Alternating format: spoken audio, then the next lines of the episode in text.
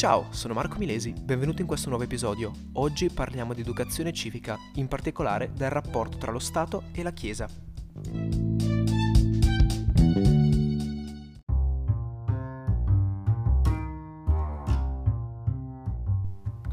Quando si parla dello scontro tra l'imperatore e il Papa, quindi lo scontro potremmo dire tra lo Stato e la Chiesa generalizzando, bisogna andare a far partire il proprio ragionamento dal Medioevo.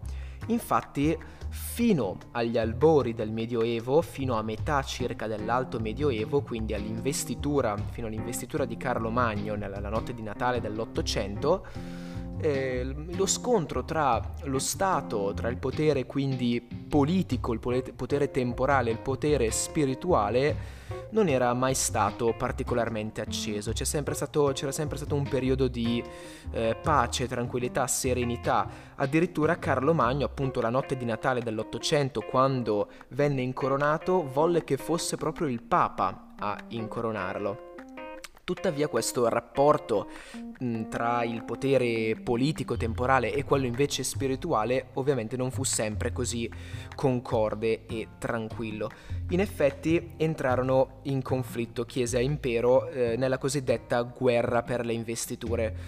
E come protagonista abbiamo Papa Gregorio VII che nel 1075 vietò ai re di nominare le, le cariche dei vescovi.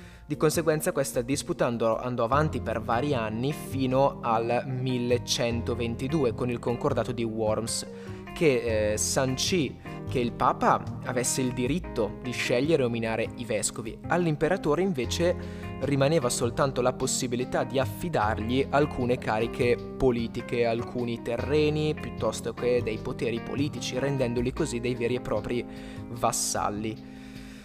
Ovviamente dopo questa eh, tregua apparente, entrambi i poteri, sia la Chiesa che l'impero, entrarono in una fase di crisi. In effetti tra il XII e il XIII secolo esplose il fenomeno dei comuni. Questo fenomeno andò a diminuire notevolmente da una parte il potere centrale dello Stato, dell'imperatore, e dall'altra andò anche a indebolire la concezione teocratica proprio del mondo, della vita, quindi andò anche a indebolire il potere della Chiesa a tutti gli effetti. E eh, per ovviare a questo problema lo Stato, l'imperatore si trovò costretto ad entrare in conflitto col pensiero comune, col pensiero di questi eh, borghesi, di questa nuova, quindi di questo nuovo strato sociale. Entrando in conflitto perse contro la Lega delle città lombarde, che era appunto questa lega di, di comuni nel 1176 a Legnano, perse Federico I Barbarossa, l'imperatore, di conseguenza eh, nel 1183 eh, venne firmata la pace di Costanza. Questa pace andò a indebolire notevolmente, potremmo dire, la, ehm, la temerarietà del, del, cittadino medio nei confronti dell'imperatore, cioè la capacità del sovrano effettivamente di eh, esercitare il proprio potere. La Chiesa ovviamente non si lasciò scappare questa occasione, affermando ulteriormente la ehm, la superiorità appunto della Chiesa e si ebbe come conseguenza che addirittura sia i papi che i prelati, quindi tutti quanti gli uomini di Chiesa, divennero a tutti gli effetti dei veri e propri uomini politici. E in particolare abbiamo due, eh, due papi che diedero una riforma particolare, una riforma di carattere teocratico al sistema in particolare Innocenzo III che sosteneva che il Papa fosse nettamente superiore rispetto all'imperatore, dall'altra parte invece Bonifacio VIII che cercò di ridurre le richieste della nobiltà e intervenne eh, in alcune questioni politiche eh, sia fiorentine che dell'Italia meridionale. Andò quindi a mediare un po', a farsi amico delle popolazioni, portando avanti il progetto teocratico voluto proprio da Bonifacio VIII. Questo non fu un successo eh, duraturo, invece al contrario fu un successo piuttosto breve, poiché la Chiesa venne minacciata dall'impero francese e ricordiamo in particolare l'aspra contesa tra Filippo IV il Bello e eh, il Papa che eh, Filippo IV il Bello andò a rivendicare al Papa la propria autonomia, lo fece arrestare, quindi fece arrestare il Papa e lo imprigionò. il cosiddetto periodo di cattività avignonese, in quanto la sede papale venne trasferita ad Avignone, vennero eletti per una serie di anni eh, papi francesi e di favore nei confronti di Filippo IV il Bello. Il, il periodo della, detto della cattività avignonese andò dal 1309 al 1377.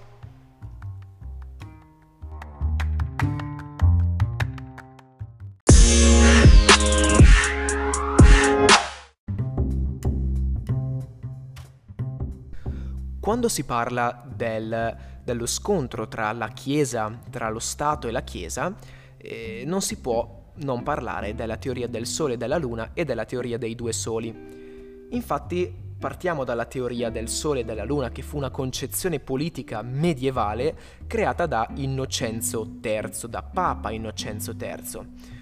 Questa concezione, questa teoria vedeva il Papa come la principale autorità terrena e come la fonte del potere di tutti i regnanti.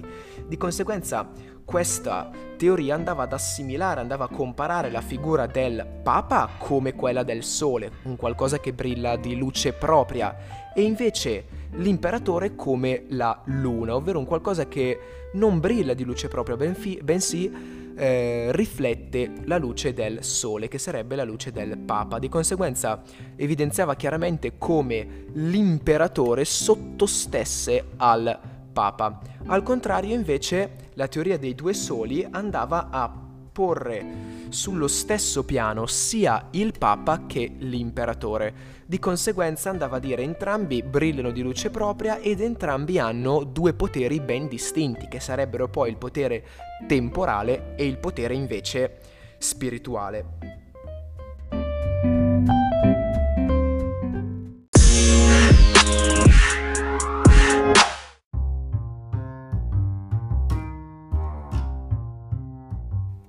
Arrivando invece al giorno d'oggi, la Costituzione italiana sancisce e regola il rapporto tra il potere temporale e il potere spirituale, quindi il rapporto tra lo Stato e la Chiesa, e lo fa in un articolo della Costituzione, in particolare l'articolo 7.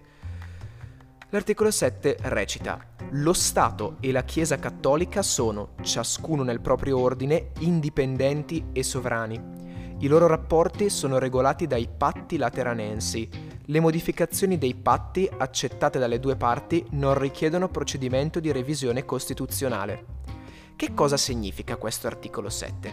Significa che lo Stato italiano è laico, ossia non professa una particolare religione e ovviamente non va a privilegiare, a vedere maggiore rispetto a un'altra nessuna religione.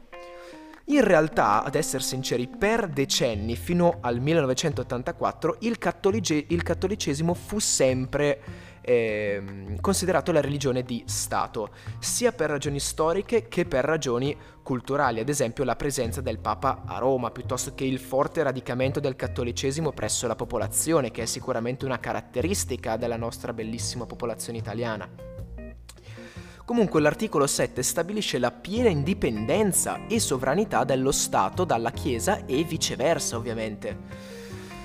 Questa eh, regolamentazione passa per una strada che è esterna alla Costituzione, infatti le ultime due righe quelle, quelle, che recitano le modificazioni dei patti accettate dalle due parti non richiedono procedimento di revisione costituzionale. In parole povere, tutte le modifiche apportate ai patti lateranensi non sono soggette ad una revisione costituzionale, quindi se si dovessero cambiare i patti lateranensi, ovviamente il cambiamento deve essere accettato da entrambe le parti e in caso affermativo, quindi in caso di un cambiamento accettato da entrambe le parti, la Costituzione non deve essere modificata in alcun modo. Ma perché questo? Indubbiamente la presenza del cattolicesimo nella società italiana è molto radicata, come abbiamo detto anche prima, e eh, abbiamo spesso dei, degli esponenti della Chiesa, cattolica in particolare, che si pronunciano, che espongono le proprie idee anche su fatti di cronaca o sulle scelte politiche. In particolare alcune forze politiche, nello specifico nel passato, ma ancora al giorno d'oggi, fanno della Chiesa un loro punto di riferimento. Di conseguenza È spontaneo chiedersi se tutto questo rappresenti o meno una forma di ingerenza, se vogliamo, della Chiesa Cattolica, cioè una forma, una forma di porsi sbagliata della Chiesa Cattolica che eh, contravviene ovviamente all'articolo 7, che va contro all'articolo 7.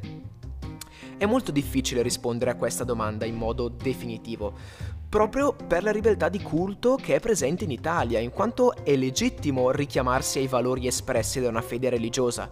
Tuttavia, nello stesso tempo, coloro che appartengono alle gerarchie della Chiesa cattolica sono membri non solo di un ente con finalità spirituali, ma anche di un vero e proprio Stato, ovvero il Vaticano. Per queste ragioni eh, non possiamo rispondere precisamente a questa eh, domanda. Ovviamente in caso di, eh, cito testuali paroli, parole, interferenze non giuridicamente perseguibili, è ovvio che nessun uomo di chiesa possa essere accusato per ehm, esprimere semplicemente la propria opinione nei confronti di una scelta politica. E ehm, Insomma, era, questa era la parte appunto riguardante educazione civica, la prima parte, infatti dedicherò ben tre episodi. Questo primo episodio riguardante il rapporto tra lo Stato e la Chiesa, il secondo episodio riguardante la concezione della donna e del matrimonio, attualizzando con le unioni civili e infine parleremo della Magna Carta, ovvero il primo esempio di giusnaturalismo. Quindi grazie mille per aver ascoltato questo episodio, ci vediamo nella prossima puntata. Ciao!